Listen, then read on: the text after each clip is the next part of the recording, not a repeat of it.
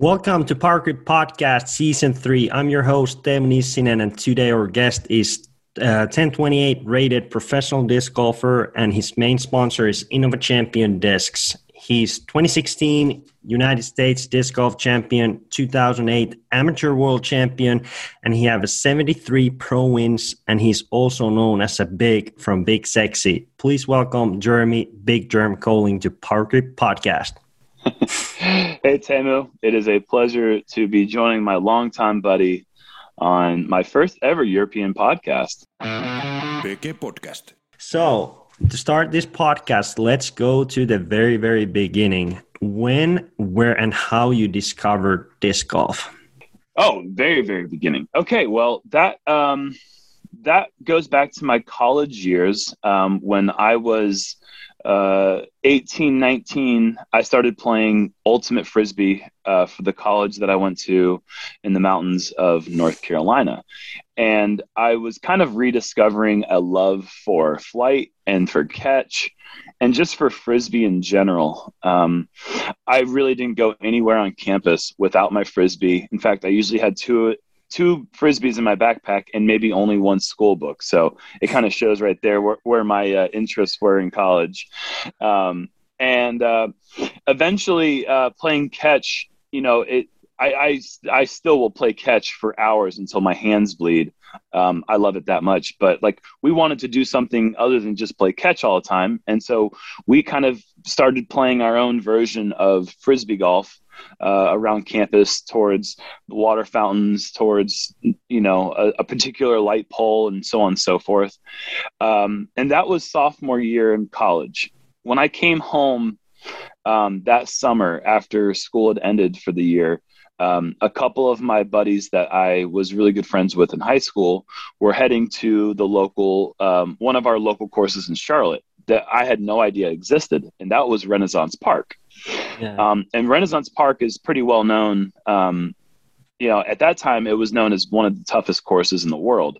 And so it was kind of like uh, they say baptism by fire over here in America. So that basically means, you know, I learned on the hardest setting. You know, we, we went, we're playing a video game and we started on ultra hard and we're playing the final boss. and so I, I kind of learned um, disc golf or at least I found it and discovered it in its natural way with with discs and baskets um, on a place that really challenges even the best players. And yeah. from the very beginning, I loved it. I just, yeah. I, I, mean, obviously. And um, what time we are at this point? Like 2000. this was this was 2006. Six. Okay. Yep. 2006, and it was. Um, I was still 20 years old. Um, and I was heading into a summer where I had already made the decision that for the summer I wanted to be a camp counselor. Well, I went to the camp um, and I, I, looked at the camp that I was initially going to go to, and they didn't have disc golf. And I was like, man, I don't think I can do a whole summer without disc golf. So I literally turned down the position because I found another camp that had an 18 hole course. And um, so I applied I had a friend that that gave me a, a referral, and next thing I know, I'm off for six weeks to go work at Camp Rockmont, and that was also in the mountains of North Carolina. And for six weeks, I played basketball. I played. I taught disc golf, um, and I just had the time of my life with with uh, 12 13 year old kids who were my campers and i was 20 so like i was only barely older than them and it was the best summer of my life and uh, i really discovered the love of the sport um, and that was really when i decided that when i came back from from camp i was going to go really hard into playing as many courses as i could and just really see how far it could take me um, yeah. so after I, I was in school for one more semester after that, mm-hmm. and then I decided I was done with school.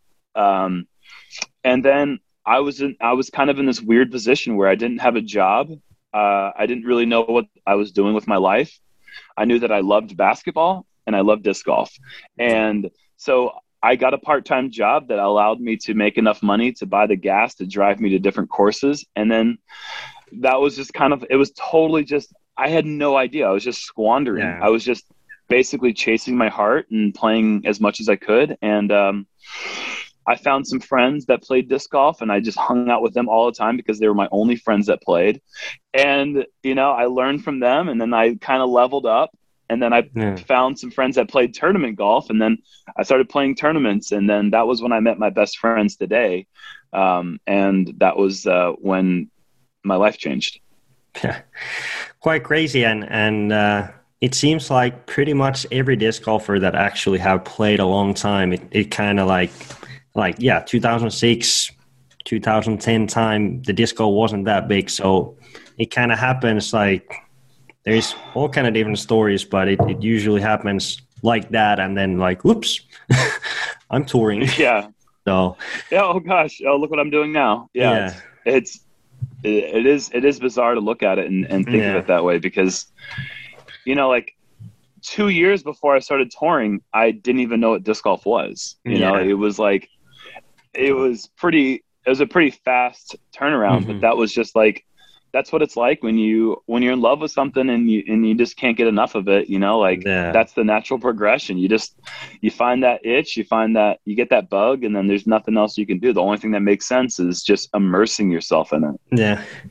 Uh, i want to ask that because you are known to throw uh, buttery sidearms and you mentioned that you mentioned that uh, before disc golf, you you like to throw like ultimate frisbee and all that stuff.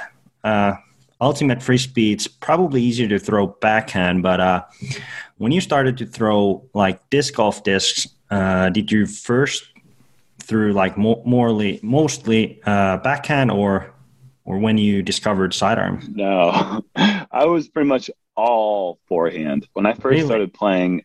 Oh, absolutely! I was all forehand. Um, okay. In fact, when I taught my campers in uh, 20, mm-hmm. 2006 how to play disc golf, I was basically telling them how to play like me, which was all forehand. So oh, okay. I, I had to, I had to go to the store and I had to buy discs that would go left for me when I threw it forehand. So that's when mm-hmm. I learned how to throw the understable discs like the Roadrunner and the mm-hmm. Sidewinder.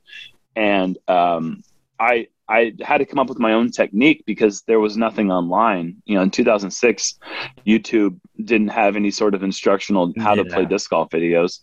There was actually just one video that was like, "What is disc golf?" And it's like that was it, you know? So like the only thing that you could really learn was like reading Ken Climo's like mm-hmm. what disc this Ken Climo play with and even that was outdated.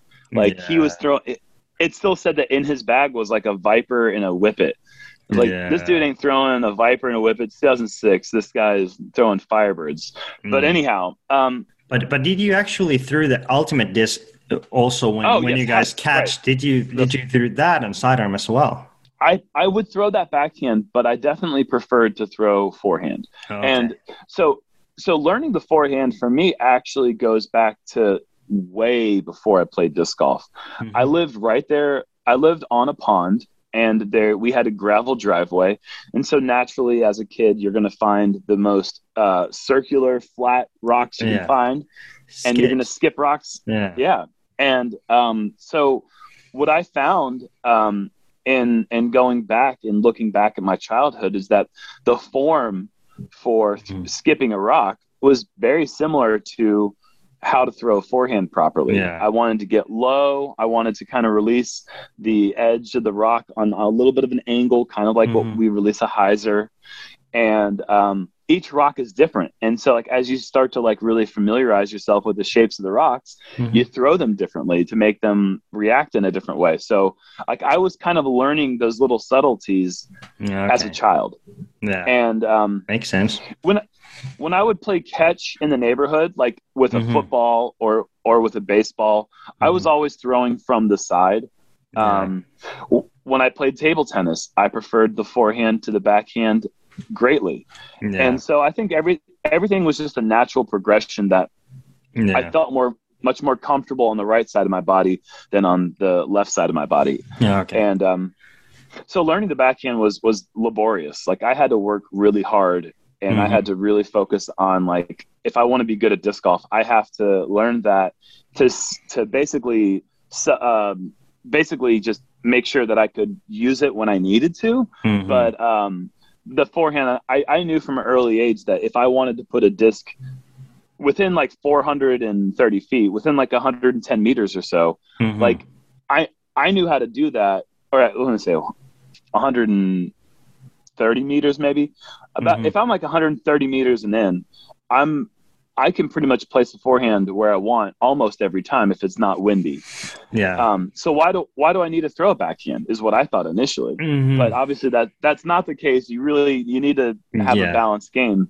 yeah. But at first I was like, I'm going to predicate my entire career on forehand, yeah. and I'll learn backhand wh- when I need it. PG Podcast. Uh, I want to ask, what is your background before disc golf? What kind of sports did you play before it? Um, when I was seven, uh, my mom needed to get me out of the house because I was too hyper.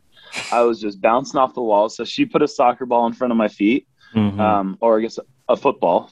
Um, Mhm. and I, I, I played soccer um, up until uh, I was 14. okay. Um, and that was my absolutely my life. And and my dreams, my original dreams were to be a goalie in the Major League Soccer um, in Major League Soccer. And so like that was that was everything. I did not go anywhere. Like I didn't go with my mom into the grocery store without a soccer ball at my feet. Like I loved soccer.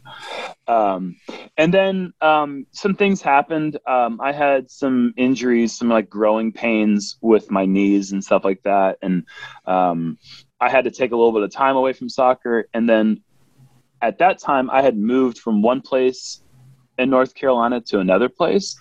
And when I moved, I didn't know anyone there. I didn't have any connections with Mhm. the coaches or with the teams. And um, not only that, they actually were pretty loaded with talent. They had a our our national goalie Mhm. was playing at the high school that I tried to uh, try out try out for, Mhm. and our national the national goalie for 17 year olds was Mhm. on our team. So like I got pretty unlucky. Mhm. Um, and so I was cut and I didn't, I wasn't playing soccer anymore. And so I didn't really know what to do. Um, so I found a basketball and basketball became my life.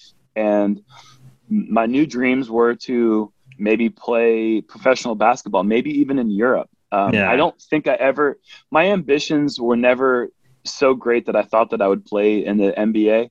So Mhm. I thought maybe maybe I could come over to Finland and dunk on some Finns. You know, that was kind of my that was kind of my goal at a certain point, and um, and that's that took me up to college. And when Yeah. I when I got to when I got to college, my priorities changed. I I love I loved basketball. I still love basketball, but I Mhm. didn't have I didn't have the same work ethic that I needed um, Mhm. to excel, and so I gave up basketball. And um, you know, I was like, okay, I guess the dream of playing professional sports is over, and that would have been fun. But uh, oh well, and that's when I found disc golf. Yeah. So- Okay. So it was the savior for that, and and then and now now you're living the dream still. So yeah. Yep. If you dream dream enough and and you wanna you're ready to work for it, I guess it could happen. PG Podcast. So my next question uh, is that 2000 and uh, was 2008 you won Am Worlds. Uh, was that win uh, for you the turning point that you knew that you want to move forward and make this dream to reality and become touring professional? I think you could put it that way. Yeah, I Mhm. think that that that win was very important. I think I had already made decisions Mhm. in my mind that I wanted to be a professional disc golfer, but that was just a stepping stone to Yeah. get me um, on the right path. Um, I mentioned that um, I started when I met friends that were playing tournaments that those guys became my best friends.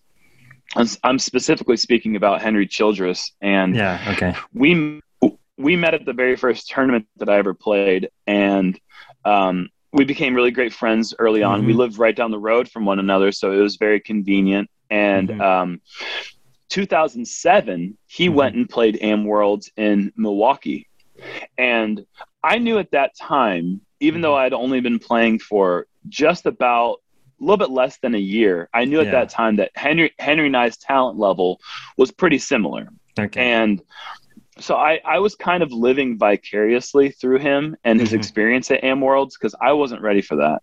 Yeah. and I hadn't played enough tournaments to qualify for it. But so I, I was watching everything that Henry did very intently. And wouldn't you know it, Henry Childress goes to Am Worlds in, in 2007 and he gets sixth place. And I thought, I thought, man, if Henry got top 30, that would be great. Mhm. But he got sixth. And I was thinking to myself, man, like, I feel like I could have got sixth place. Mhm. And that's only after playing for just a few months. Yeah. And I was thinking to myself, okay, I'm going to set my intentions for winning 2008 amateur world championships. And so Yeah. immediately all of my all of my focus and all of my intentions went straight into this one task. And Yeah. um, I I was pretty obsessed with it. I I was practicing more. I was practicing the most I'd ever played. You know, I was out there. I was playing three to six rounds a day. Sometimes if the weather was nice, um, and if the weather wasn't nice, I was at least playing a round. Mhm. Um, and, and every day was pra- uh, putting practice. And it got to the point, Teemu, where I actually, this is like kind of funny, kind of embarrassing, but also like it says a lot about where my mind was at. Mhm. I was actually, I was practicing my award speech. Like I knew, It I knew that my, it happens. yeah, I, I knew that that was what was going to be my, my reality. And Mm. or at least I at least I believed it so strongly that Yeah. it, it became like uh, I was obsessed with it. Yeah. Um, winning that tournament when that actually happened, it was it it it showed that for the first time in my life I had set a goal for myself and I had achieved it, Mhm. and so it really it gave me the confidence that if I do set future goals that there's nothing stopping me from achieving those Yeah. as well and I had never done anything. I'd never done anything like that before in my life, Mhm. and so like that was that was really important for me, and um, it became something that like I was, I you know what what's my next goal, yeah. and um, my next goal just happened to be be the 2009 Rookie of the Year, yeah. and um, and then you know I went out on tour and. Then I won that one, so it was like, okay, well, Okay. I'm two for two now. Let's let's be the number one player in the world. no, that was never really one of my goals. But yeah, I mean, Yeah. winning 2008, winning the worlds was um, there was no greater feeling, no greater Yeah. feeling than that. What was it on that Am Worlds? The what was the area or the course where you guys played? Was it the last hole in the finals, the big downhill hole? Yes, Because I think Yeah. I have saw a video of it. You you throw like a sidearm, like some sort of like sur- surge, disc drive surge, and then like yes, high yeah, flip. Like that's like huh, s- seven, eight hundred feet long hole, and you pretty much like parked it. Was it like yeah. that? So the last. it was Kalamazoo, Michigan, Yeah. and we were playing at Timber Ridge Lodge. Um, and that was just a, it's a temporary course that they set it's up. like a skiing resort or something. yeah, yeah, Yeah. it's like a it's like a um, sledding hill, toboggan hill. Yeah. Um, and the final hole is 820 feet. You're going, you're going straight downhill, and you're basically playing right back to the lodge. So it's like a Yeah. great place for everybody to sit around, drink Mhm. some, have have some drinks, hang out, and watch the final hole come down the hill. Yeah. And um, I remembered in practice, we had gone to that tee pad. Um, the tee pad actually played to a different hole in the tournament, Mm. but for the final, we knew that the final hole was going all the way down. yeah. And so I tried ripping it backhand because I, I knew in my mind that backhand goes the farthest. Yeah. Um, and so I tried ripping it backhand and I didn't get the angle right. Mhm. And it got maybe only halfway down the hill. yeah. Um, and so in the final, I was just like, you know what? I'm just going to try to keep this thing in bounds because there, Mhm. it, you know, it wasn't just throw it anywhere you want and play from there. It was, yeah. it had like a, for going straight downhill that far, it kind of had a slightly tight OB line.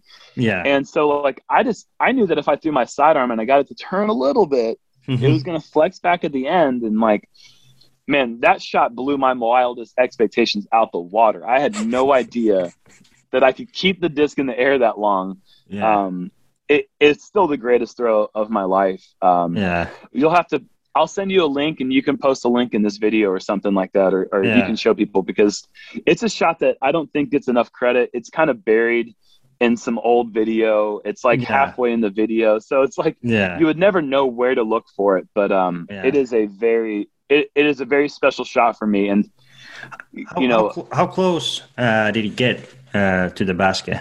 Was it like um, twenty five feet. yeah? So like inside the circle. Yeah.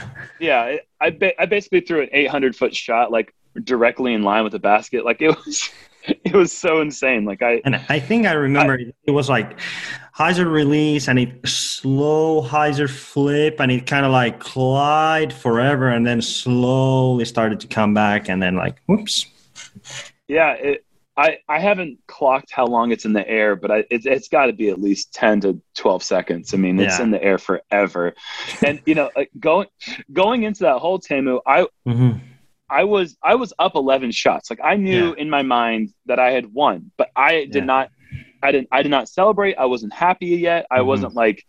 I, I didn't think it was over. I was still pressing. I was still like, in Yeah. my mind, there was that part of me that's like in my backyard grinding out putts at nine o'clock Mhm. at night in the dark. You know, like that part of me was still activated, and I was Yeah. still trying to. I was still trying to win by more. I was Yeah. still trying to Make birdie, birdie, birdie the hole. birdie, birdie, birdie, birdie. Yeah, go like but it was actually a par four. So like I, Yeah. I ended up making the putt and getting an eagle. So it was even better. Um. So it was, it was just like, there was this, I, I, many times in my career, I've wondered like, how can I activate that same kind of focus and Mhm. drive and ambition into my pro career? Because Yeah. the way, the way that that person played, that version of myself played, if that, if I could somehow harness that and bottle it up and just take a little sip before every tournament, I feel like I would be the best player of all time because that guy was like he was motivated, you know, and it's it's hard to like capture that week after week, but you know, every once in a while it'd be it'd be nice to drink a sip of that motivation drink and and go out there Yeah. and kick some butt. Yeah, that's awesome. Uh, so let's go after that. Uh, then pretty much like 2009, 10, somewhere there, you started tour full time. And uh, I can tell you, decade ago, decade ago, there was no big sponsors, no million dollar deals, so you can start touring. So, so you can tell now how you eventually started touring, and could you tell a bit how did you and some other players manage to tour full time around 2010 time? It was the the sport Oh. of disco was so different back then. Yeah, it really was. Um, so, you know, like I kind of touched on it a little bit. Mhm. I didn't ha- I didn't really have any other there was nothing else. yeah, You know, financially it was very irresponsible for me to be doing what I was doing. Mhm. I couldn't afford what I was doing. I wouldn't recommend in a million years for anyone else to do.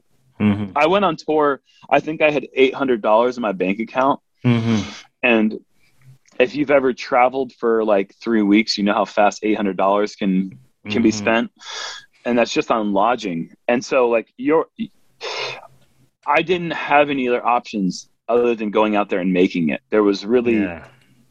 there was just one option for me and if i didn't make it then i'd have to come home and i'd have to get a desk job or i'd have to go back to school or i'd have to do something else that that Yeah. all seemed like unacceptable versions of my life Yeah. um Did you have The- some the tou- money was- touring partners uh, on the very beginning, or did you do it by yourself? uh, Well, I didn't. I didn't drive my own car. I didn't have a reliable vehicle Yeah. to travel. So, I, I mean, it was basically I was a mooch. I'm not gonna lie. I was mooching off of friendships. I was like hoping that people could drive me from place to place. yeah, I was staying on people's floors, on people's couches. I was eating the cheapest food. I was doing whatever I could to save up money so that way I could just be out there. And, you know, if I cashed well at a tournament, that money went straight into getting me to the next place. And that cycle continued, honestly, um, through 2012. I Yeah. mean, I, I love Discraft, but like they weren't paying the players any sort of monthly salary. So we, I didn't make any money when I was playing with Discraft, and that was the beginning yeah. of my career. That that was when I set myself up to get recognized and get sponsored mm-hmm. by Prodigy in 20, 2013. Yeah, that and when that the whole game. Yeah, that essentially was the was a big renaissance in mm-hmm. in disc golf. That was when when disc golf started recognizing the value of well i think disc golf recognized the value of the player but it was the first time yeah. that they had monetarily represented the players in a way that was like, hey, we realize the value and yeah. we're going to show you that we're going to pay you, we're going to give you a part of the company. So, you know, like, and so that was when Innova and Discraft and Latitude, to do that. Yeah, as they, well. They had to if yeah. they wanted to keep up.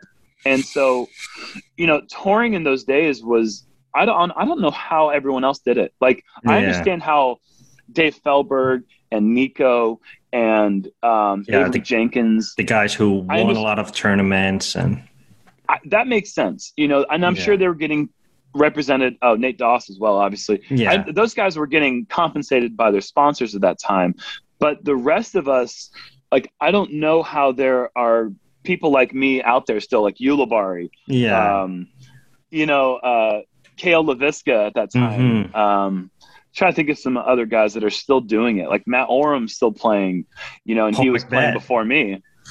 Yeah, Paul McBeth was coming into the scene around yeah. that time, you know, yeah. and like it didn't make any sense, honestly, Teemu. And it yeah. was every everything was kind of like it, it, we're just out there paying entry fees and then trying to take our friends' entry fee money, you know. and so it's just like I don't know how that like makes sense, but when something is when you're so passionate about something that mm-hmm. the financial aspect of it doesn't matter yeah that's that's that's where we were that's where i was at least yeah. and it's just one of those things where it's like man if if you if you're stubborn enough mm-hmm. and and the right things fall into place. I mean, honestly, I'm very lucky that things fell into the right place. At any yeah. given time, I could I could have been injured and something could have happened so that my my motivation took me elsewhere. Yeah. Like a lot a lot of things had to go right for me to basically stick it out and now find myself still doing it to this day where disc golf is disc golfers and the disc golf industry is starting to get money. Yeah.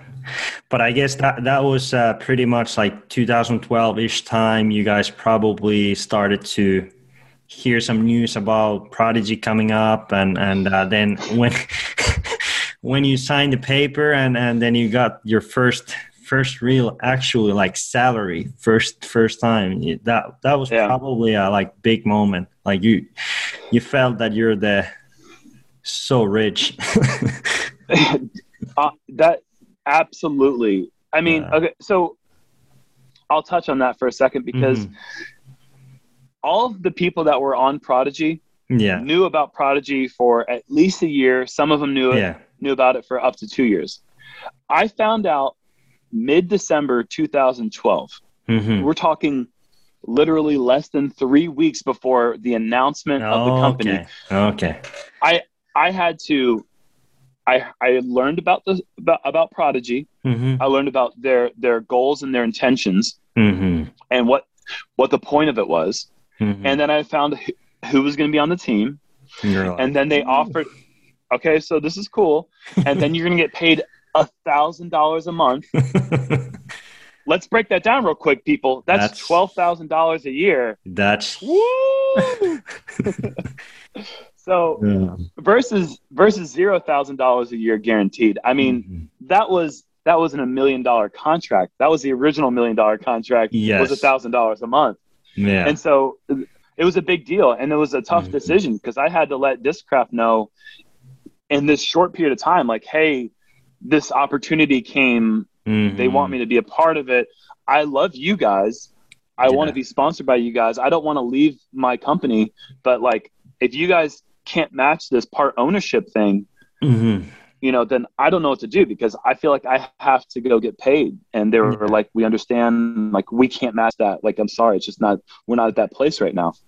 So, anyway, so it was, it was the first time where I felt like I had the smallest bit of financial freedom. And I do mean yeah. the smallest because yeah. that thousand dollars a month, I mean, it doesn't, they were not reimbursing our entry fees, Teemu. So that thousand dollars a month, that almost just goes right into entry fees mm-hmm. but at least mm-hmm. it wasn't coming out of our pocket, you know. So yeah, it, but that, It- that it- yeah. that's kind of crazy. That could you name any other sport that in in like seven year of like in less than a dec- decade, it coming from players got nothing and then got thousand, and now one guy gets a million a year. So it's it's kind of I I can't Wow, name any other sport that have had that kind of growth so so fast. So eight Mhm. years from 2013 to 2021 where McBeth Mhm. got that ridiculous. But I mean, that's you know, there's so many things. Again, disc golf has Mhm. been lucky as well. I mean, I it's weird to say that we got lucky with COVID, but for the growth of the sport, we needed something where people were home, hmm people were anxious to go outside and and be back with mother mother nature. And exactly.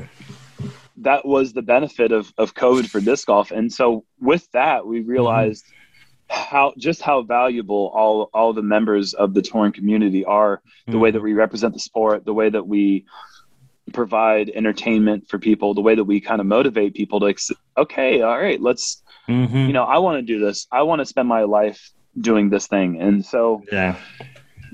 that it is crazy. I, I can't think of any other sports either. I, you know, I think in the mid 2000s, poker, which had been around for, I mean, hundreds of years, but yeah. poker had that really big surge when Chris Moneymaker won the world world championships of poker, the World Series of Poker. yeah. Um, skateboarding took a, had a big surge in the 90s, but I mean, yeah. it you know it, this has happened to different niche sports in the past and those sports are still around obviously. People are still Mhm. playing poker. It's still on tv people are still skateboarding. It's still on tv and they're, they're all making a lot of money. But like you know at, at a certain point we knew that disc golf was going to hit. Something was going to happen. It just had to happen. Yeah. at a certain point something had to give and disc golf was going to get mainstream recognition. And um, it just happened to happen in 2020 Yeah, and it's good to be on board on on that. So Yeah. and it's I think I think uh, for for you it's also it's kind of awesome to being on the guy starting when when it was nothing and nobody knew uh, what was it and then like you have like grown with the sport and so I think it it puts uh, even better perspective that now it's a now it's a real deal.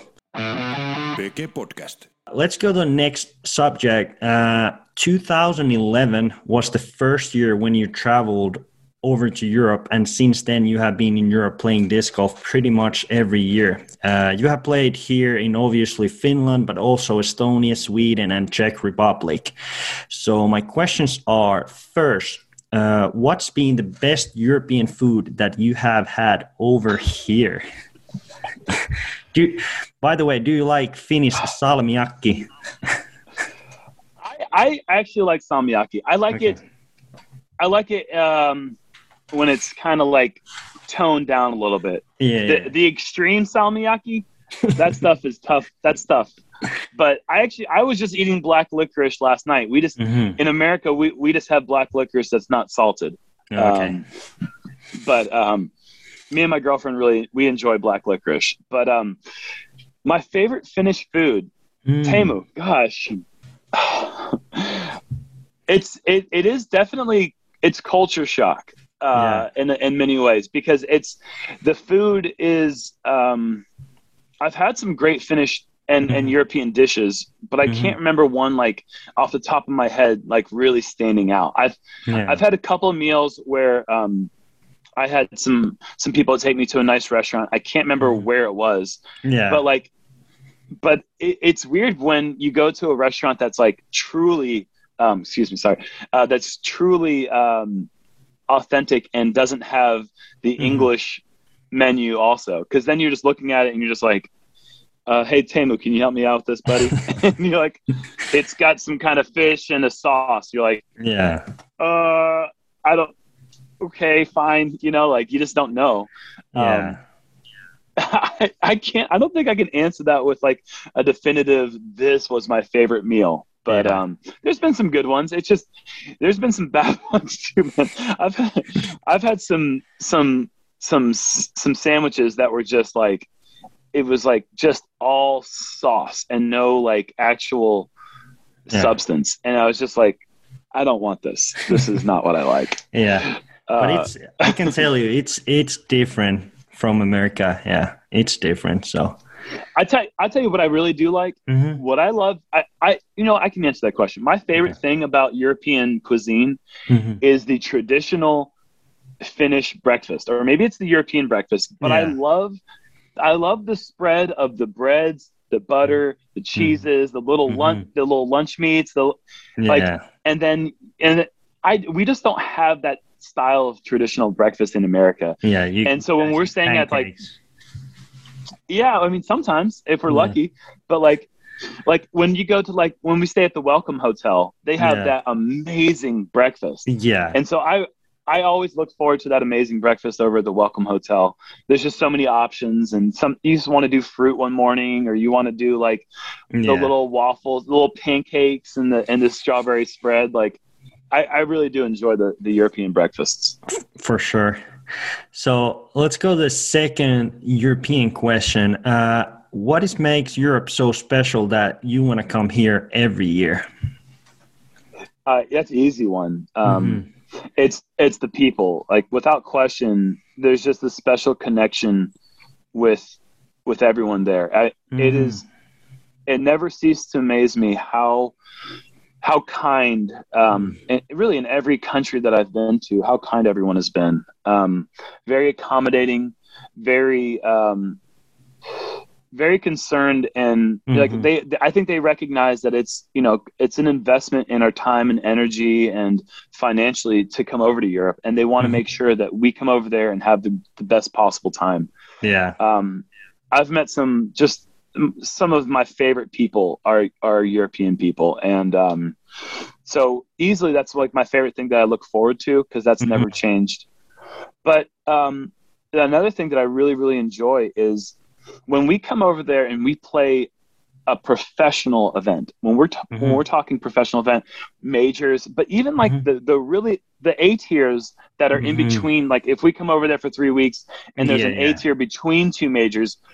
Every event that we play Mhm. is held to the highest standard yeah, of- yeah. qual- quality. The courses are always Mhm. very well designed.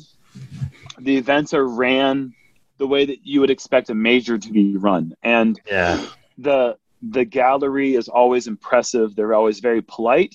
Mhm. um, and it, I feel like the, there's only a few events I think over here in the states where I feel like we are treated the same way, and it's really the U.S. DGC is one. And I think they set a standard, and I think players like Jussi Meresmaa who got to experience that level Mhm. of of of the event catering to him, the player.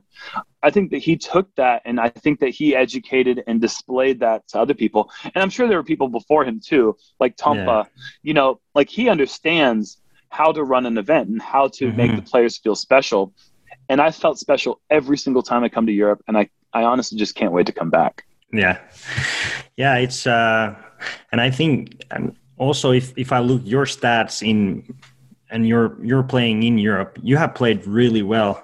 Like every time here, you have won uh, few events. Like in in Turku Lauste, you have won. You have won in Estonia, and uh, and then you have played really well on on majors as well. Like I think you have placed uh, third place in European Open uh, at Nokia once, and and other other good events as well. So I guess it's it's both. Like you enjoy coming here, and also it boosts your game a little bit.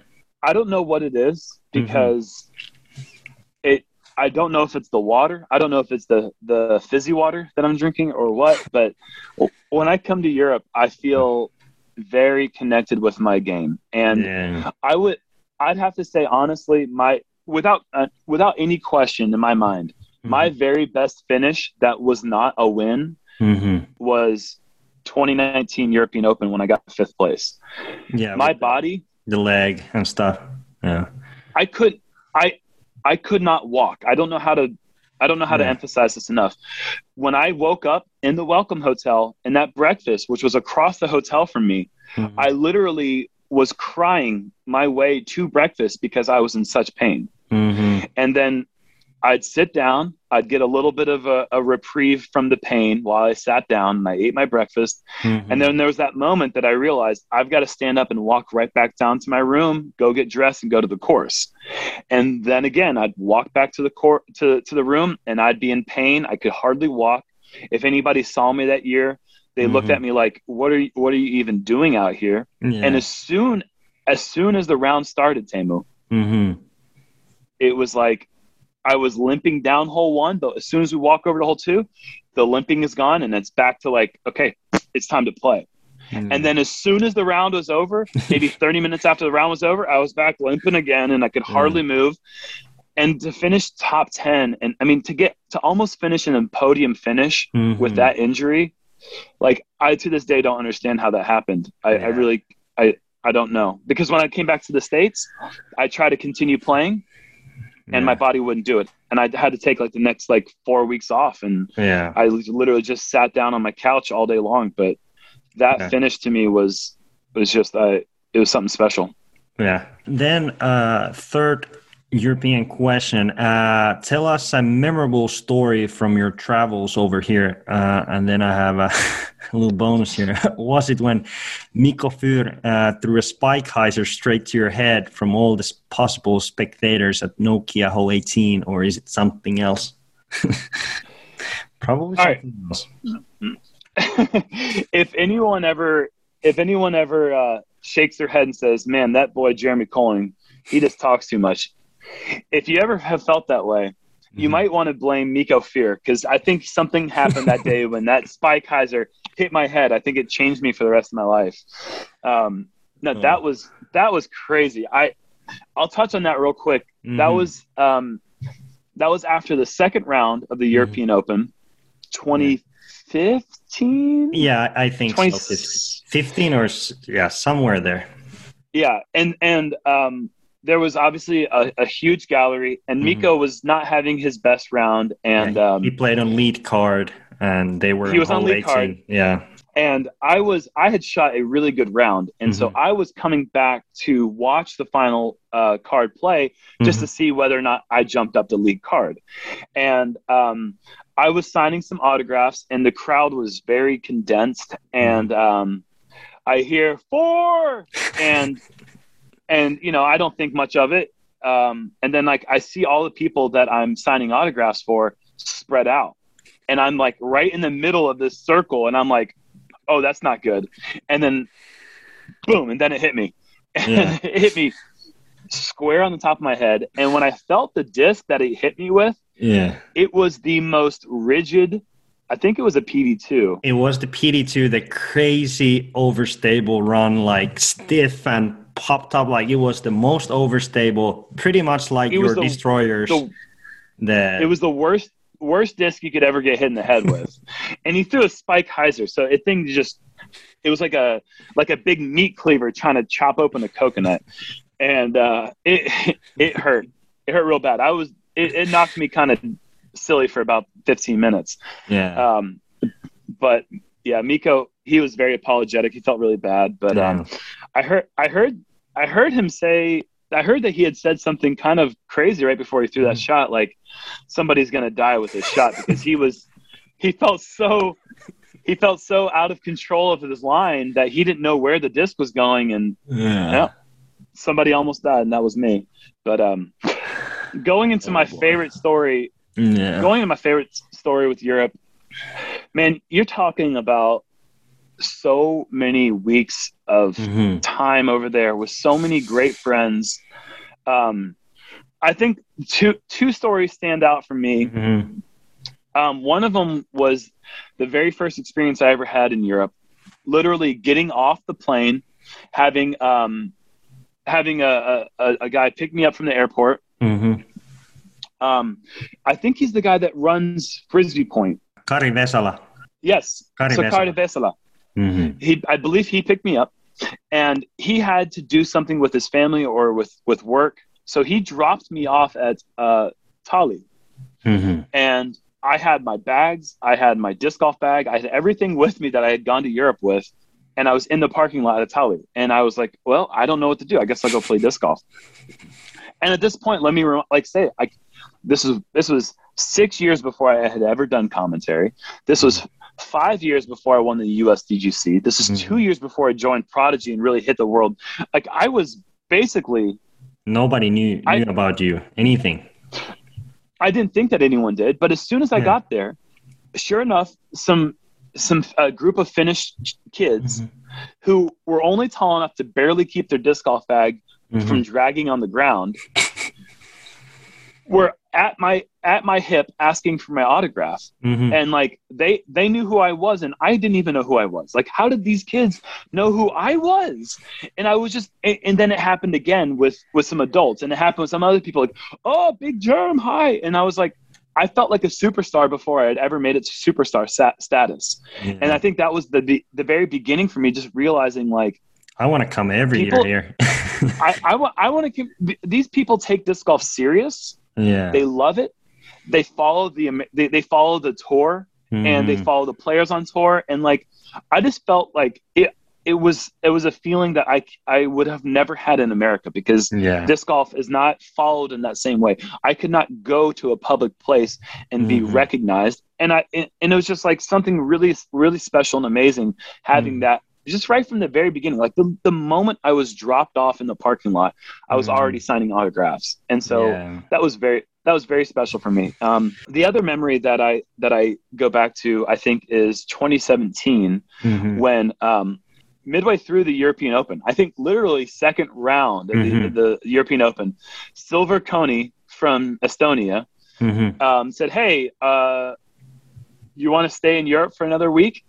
And I was Yeah. like, "No, what are you talking about? My flight's Monday." Like, no, of course not. And he's like, "Well, we're prepared to like, re- you know, reimburse you to change your flight so you could come down and play um, Valgerva, which I still Mhm. can't pronounce correctly, but I'm trying my best. Yeah. Um, yeah. Valgerva, yeah.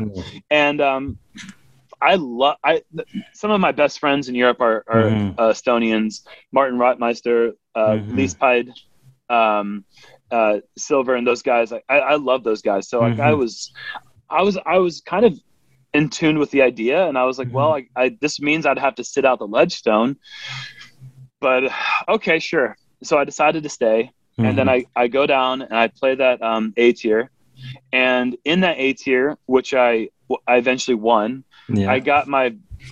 This was like right in the period of time when I was known as the witness, and I'd always witnessed the aces but never got them. And I finally got my ace on video at a very cool triple mandatory hole, and it was uh, it was just a really cool moment because this was on like Estonian national television, yeah. and I won the tournament. I Had a great time with my friends in Estonia, and stayed at this beautiful um, lodge, and um, and it was just a, it was just so fun. It's was just so much fun. I don't know how to say. It's just like.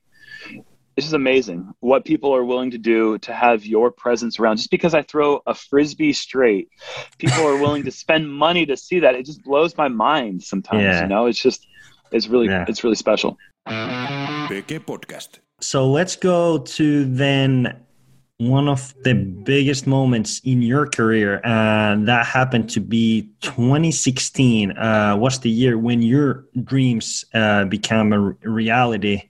And I remember uh, when I was eating breakfast at some diner with Paul Ulibarri, actually, and he got the text from Jonathan Poole that USCC is done and over after three rounds. And Paul was, I think Paul was the first person to call you and say that you are now a US champion. Can you describe the feeling to become a US champion and uh, uh, what you have, how that have changed your life ever since then? That was a whirlwind of emotions, man. Yeah. Going to going to sleep with um, a four shot lead Yeah. was um, that was like one of the strangest 24 hour periods of my life. Um, you know, like just how am I going to react tomorrow? Like, how can I go out there and play the same game plan? Yeah. We have a storm coming. Mm-hmm. There's there were rumors that the last round might not even happen because the storm was going to be so brutal. And they, they actually Um, changed the course. I I remember we were practicing on Yep. the, new new holes because the, the it was so flooded the course and Yeah. Yeah. Yeah. They were going to eliminate hole 17 Yeah, that was um, which has obviously been historically a, a hole that has changed the many people's lives. It Um, happens every year, basically. Yeah. Something yeah, crazy. and um, and then hole six, the beach hole was going to be moved out into the open, and I went out there Mhm. and I was practicing that hole as well, just trying to get ready for that. And um, it was just one of those crazy things where it was like the uncertainty that was going on was just such a weird thing to try to like battle Yeah. the emotion of like staying focused, but then also like how do you, how do you stay focused when there's so much going on around you? It's just yeah.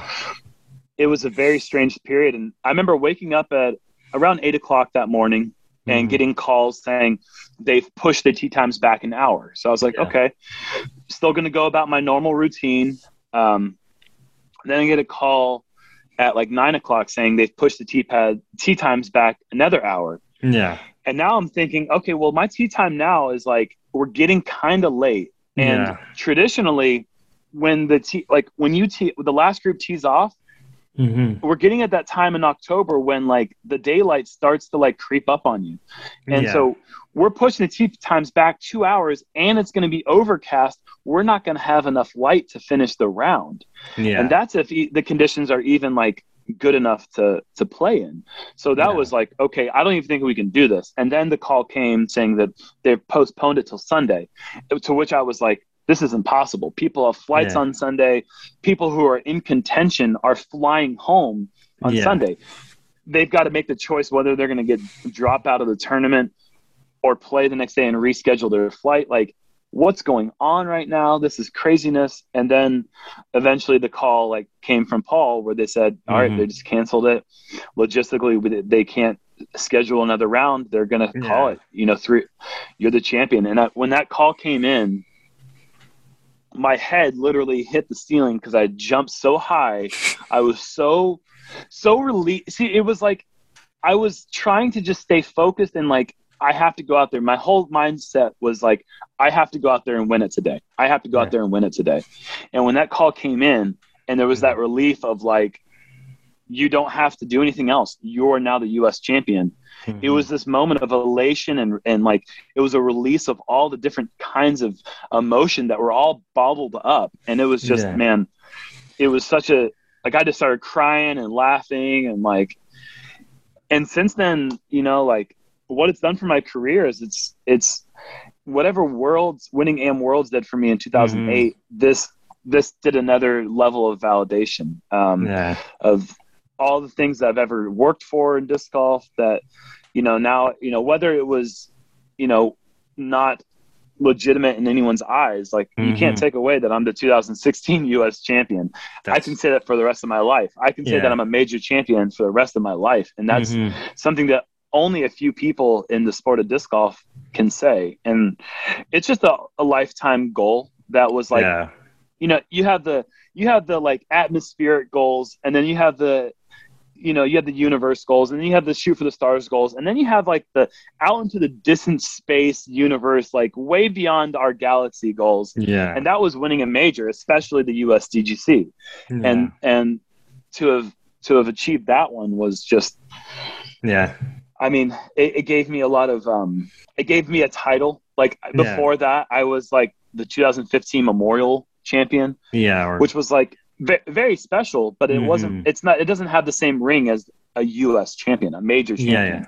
Yeah. Yeah. Exactly. And if titles are important to you, then there's really no title more important than that one than other than worlds. And so Yeah. it's just basically, it was it was pretty amazing.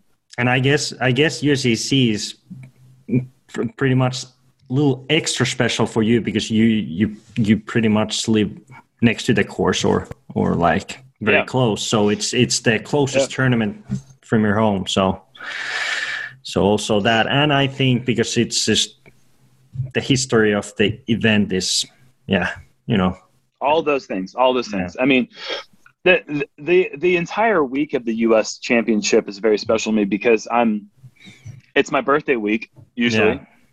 My birthday is october 2nd and the usdgc always happens on the first week of october so Yeah.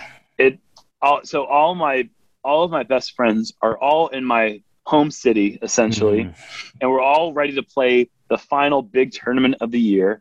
And it's just like there's a lot of things that are going on to make that event already special, aside from the fact that it's like the very first big tournament that I ever went to. And I watched Ken Climo play and I watched Mhm. him win the championship. And like, it was just like, it always seems so grand and so over the top. And to exactly. be a part of it in, in some way to have my own part of history involved with it with that Mhm. event is just i still don't i mean even five five years later i still don't even know what how to make sense of all of it it still is Yeah. pretty it's it's still pretty special Yeah.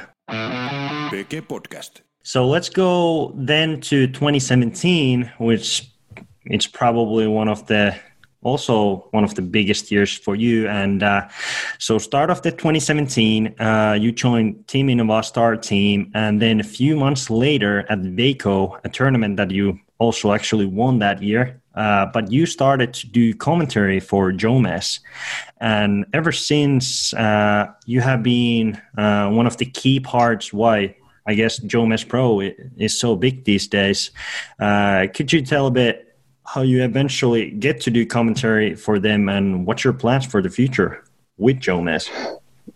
sure um it it started very casually if you want to see how casual it is Mhm. just go back and watch the 2017 waco tournament um yeah, that that year it started with um well I, I mean i guess they had started doing commentary with sexy beast commentary with Yeah. um yeah, with nate and paul and then they had used ian anderson and some other people Mhm. as well but um it was very casual and they were just trying to feel out this new idea of adding professional players yeah, to do commentary for their product. And um, I, I was friends with John, Jonathan going back to Mhm. 2014.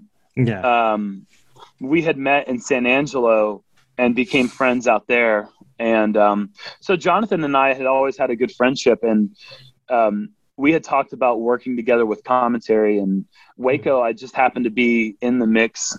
Um, and so they're like, "Well, you're doing well in the tournament. Why don't you come and talk with Eagle and Simon about it?" And Mhm. I was like, "All right, all right, sure, let's let's go for it." So that was the introduction to it, and um, I think right on right away I, I recognized that there was something there that really connected with this childhood ambition that I mm-hmm. had of one day doing commentary. Like I remember in the neighborhood running around and shooting up a basketball shot from like as far as I could throw it and saying three, Yeah. two, one from half Yeah. court, you know, and yeah, and like just loving that and calling the action was something that like I I definitely liked doing a, a lot as a kid yeah, and I'd always paid a special close attention to my favorite sports announcers. And and so I, I, I found I felt myself pretty natural in that position. And um, I knew I had a lot of room to grow. I still have a lot of room to grow but like I knew right from the very beginning that it was something that I, I really wanted to I wanted to harness it. I wanted to get better and I wanted to work with them.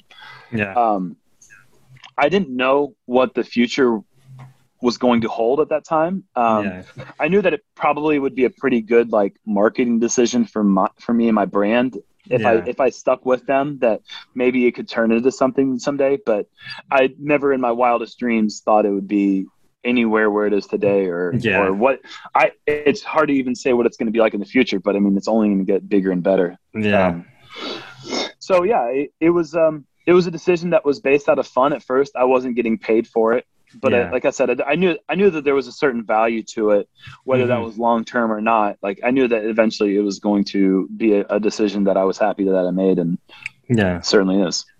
Yeah, and now you have been on ESPN and all that kind of stuff, and now the also the the videos have got. It was already very professional 2017, but now they are like they're getting better every year, and and the views and all that, and and uh, yeah, it's it's became a, like a super popular platform, and and people seems to like Big Sexy and Big Sexy Barry this year. And last year was Big Barry. Yeah. yeah, So yeah, Paul. I mean, like, what? What? It's just an honor. I mean, like, what? Not only are, am I working with like some of my very best friends, working with Mhm. Nate Sexton and working with Paul Ulibarri, but like the crew, those guys, I don't know, like you guys don't get to see them. They don't really put Mhm. themselves out there like for you guys to really see their personality but those guys are awesome like those are like some of my favorite people Yeah. and the time between rounds like when we filmed the front nine and then we filmed the back nine and that little like 15 20 minute span between them where we're, Mhm. we're just like goofing off those are like my favorite times with working with them yeah. um, they're really funny they're very very professional very motivated and um, it's you know like thinking about what's to come with them is you know it's a it's awesome because you just know that you're in good hands because these guys are willing to do whatever they need to do to go to push the game to the next level Exactly. Perfect. So so then my last question before we go to the fan questions is uh, if you have to name a three goals in disc golf, what do you want to achieve on and off the course in the future? my first goal is to I guess I'm already kind of achieving it, but it's like Mhm. I, I'm not satisfied because I'm still in the middle of it. But is to continue to grow the sport and to Yeah. to validate to continue to validate the sport to the world um, by providing commentary, by providing content, by just being myself and doing these practice rounds with Paul and and just just making people enjoy disc golf um, Yeah. by by watching it. Um, that's like a big goal of mine, and Mm. um, I'm, I'm I'm still motivated by that goal. So like I guess I don't want to like check that one off the list as if I had achieved that goal because it's still one that I'm actively like going after. Um, a second goal is to win at least one more tour event hmm before I hang up hang up my disc golf boots. Um, I want to I want to be in the mix and I want to prevail and I want to like hmm you know like Nate Doss he won Green Mountain Championship Yeah. and it was it felt like it was an underdog story because he'd been in the game for so long and he hadn't Mhm. won one in, in a long time and then he finally won that one and it was like he kind of left on that note Yeah. and I kind of I, I think it'd be pretty cool to to win one more really big tournament and Yeah. and just show that like even though I might take you know somewhere in the 20th place finish and maybe even worse sometimes um I've still got it I can still beat anyone in any given weekend and hmm you know that's like a big goal of mine is to win one more big event Yeah. um, and then my my final goal and the most important goal that that I've had is my very first goal, Teemu. This is the, the Mhm. goal that I've had since before I knew that disc golf tournaments were even happening hmm in in anywhere Yeah. was I knew how much I loved the sport from the very Mhm. first time I played it. My very, very, very first goal was: Is there a disc golf Hall of Fame? Well, if there is, I want to be in it one day. And that was, so that was, you know, that's that was my ultimate. That's my lifelong goal. So Okay. Those are solid, solid goals. I think very, very solid, and I, I, I think you have a very, very high chance to get it to the PDGA Hall of Fame one day with all your I so. achievements. So, perfect. PK Podcast. So let's go to the fan questions and uh, da, da, da. let's start with the one Axel Martelius asks what difference there are doing commentary for Jomez with Yuli versus doing with Nate. Uh, good question. Good question. Um, Yeah. Nate. So when Nate, when I work with Nate, he kind of Yeah. runs the show. He he sets Yeah. the scene. He does the whole previews. And when I work with Paul, I, yeah, I I do those. Yeah, Um, so that's like the fir- first big difference. But really, I think the biggest difference is that when I say something maybe off the wall, uh, maybe I throw a bad joke, a dad joke Mhm. out there. I think Nate rolls with it, and I think Paul just lets those like moments just kind of set in.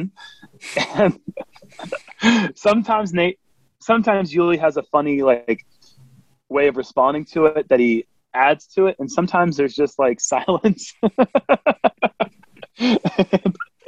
um, that that can sometimes do wonders uh, in a good way, and sometimes it makes me feel like an idiot. So Yeah. like, I like working with them equally, but I think that Nate Nate has a has a really natural way of rolling with yeah. whatever whatever happens in a way that like good or bad he can Yeah. kind of wrap it up in a way where he brings it back to the action Mhm. and um and with with with Yuli it's a little bit more loosely structured and some people like that product more some people Mhm. like the big sexy product more and i Yeah.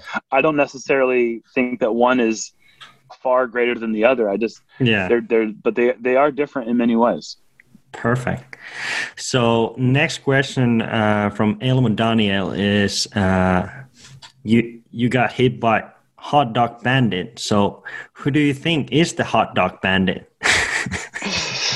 uh who knows at this point man it's they, they've gotten enough they, they are now getting the bottoms of random people's discs. So at Oh, first okay. we kind of thought that it was targeted towards a certain group of friends and it seemed like it really was. Mm-hmm. and then a few people were hit that were kind of not quite in that group of friends and now random people are getting hit. And so it's like the mystery continues. I i've kind of given up on guessing who it might be but whenever we find out one day it's going to be it's going to be epic Perfect. So uh, Kivek has asked. I, lo- I love that people in europe are paying attention to that that's that's funny that's really funny of course, we know everything. So. So, so Kivix asks, uh, tournament weeks are quite busy uh, schedule-wise. Uh, do you think that doing commentary have any side effects to your uh, performance in tournaments? Uh, repeat that question one more time i'm sorry Uh, so, because the tournament weeks are quite busy schedule-wise, do you Yes. think that yeah okay doing commentary have any side effects, or you're like playing-wise? I, I I would be lying if I said that I feel like it doesn't have some effect on my play. Yeah. Um, it, it's it's something I noticed kind of early on, even um, before I started doing before I started working with Jomez.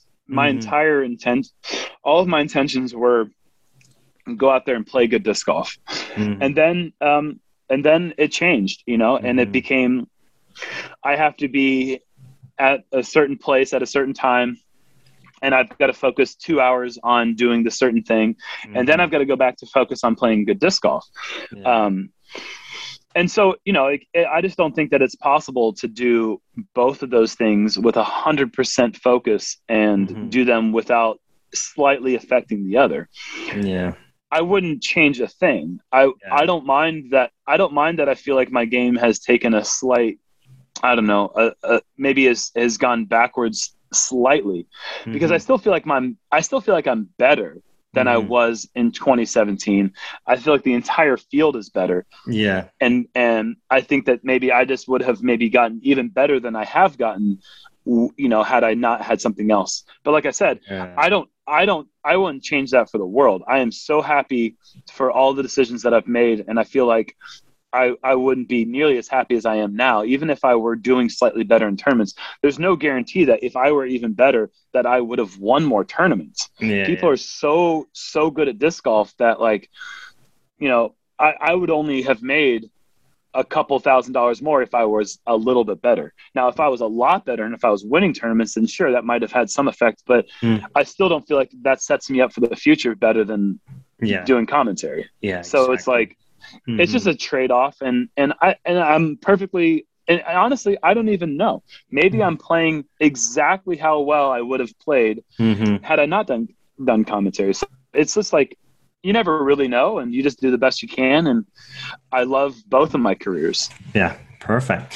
Uh, so then Pete Niemela asked, uh, what what would be Big Jerm's favorite group to play casual round of disc golf?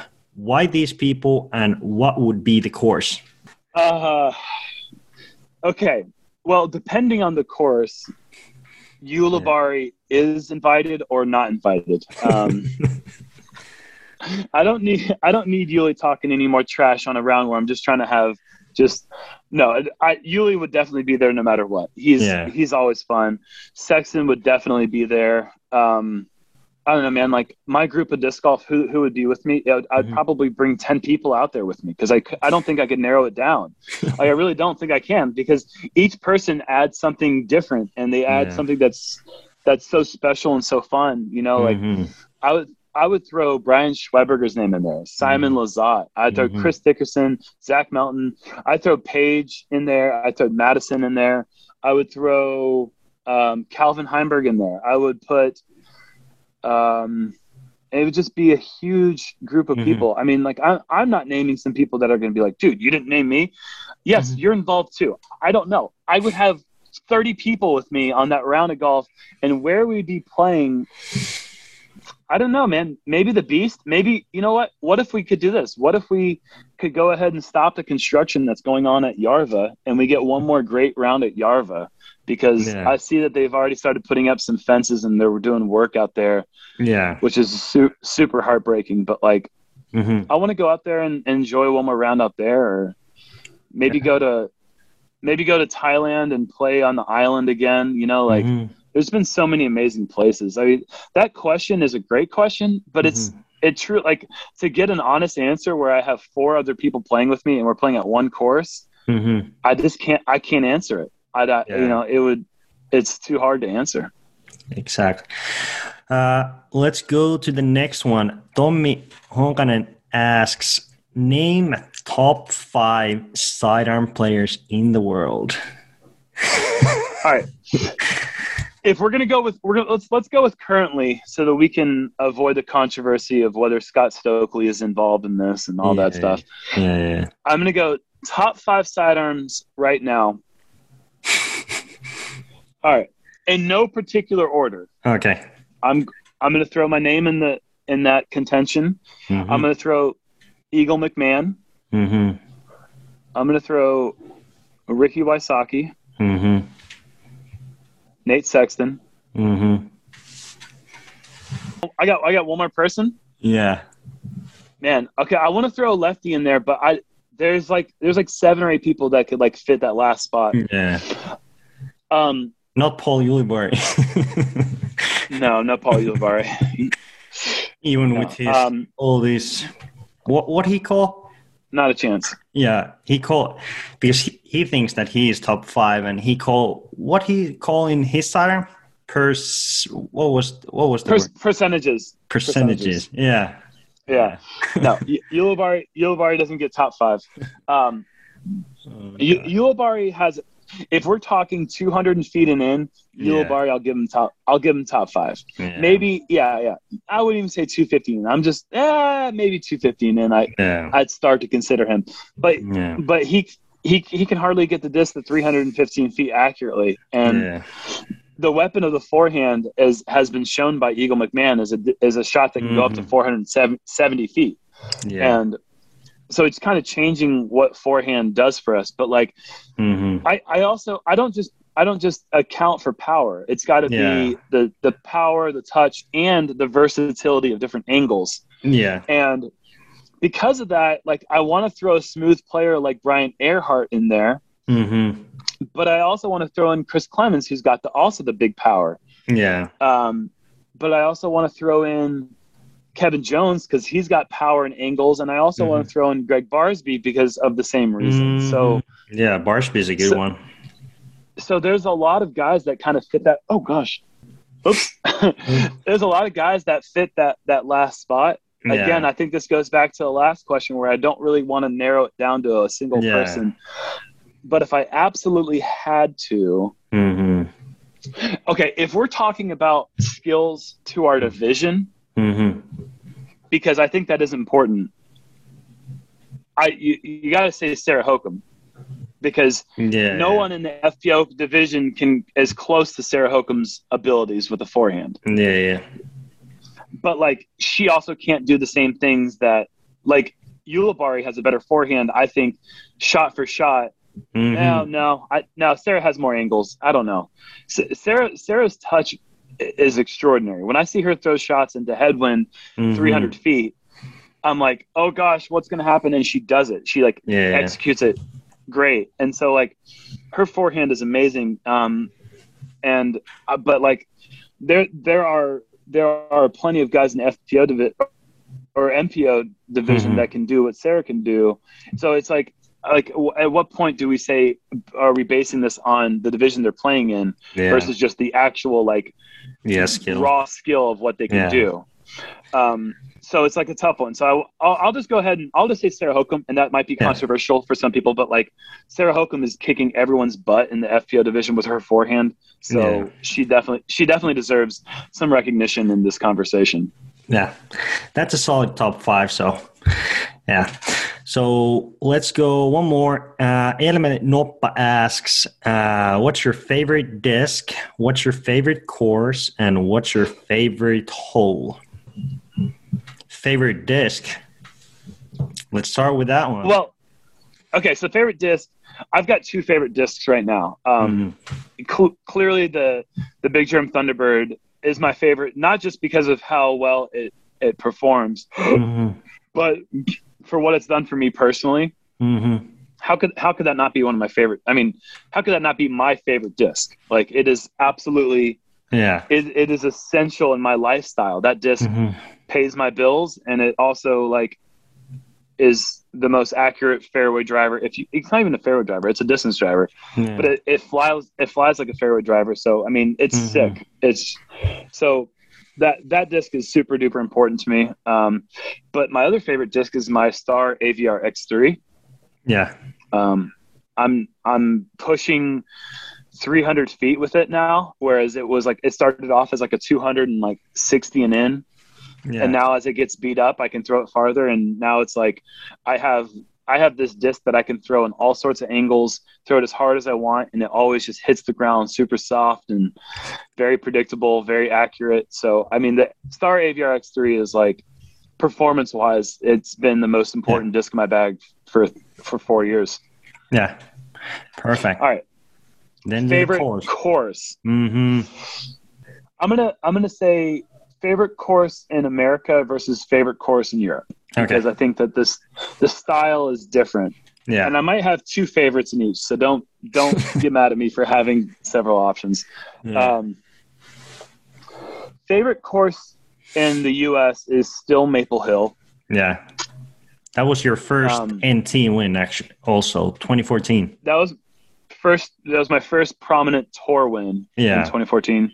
Good researcher, Teemu. Mm-hmm. um, and a good memory. Um, that course is just it, like, for the same reason that the Thunderbird is important to me. Um, Maple Hill Maple Hill is important to me for nostalgic reasons. It's important to me, and it's my favorite for the way that it makes me feel year after year.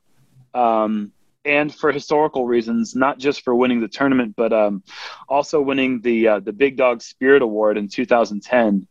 You know, like recognizing me as a person and not me as a player for the first time was that place Mhm. is just very special very special to me um and favorite hole oh, oh okay that was the us us Mm-hmm. um i also would throw in my favorite complex which Mhm. is um smuggler's notch the fact that Mhm. you have fox run and brewster ridge on Yeah. in on one piece of property that that place that it almost counts as one course because they're on the same piece of property yeah. so like that counts as my favorite complex.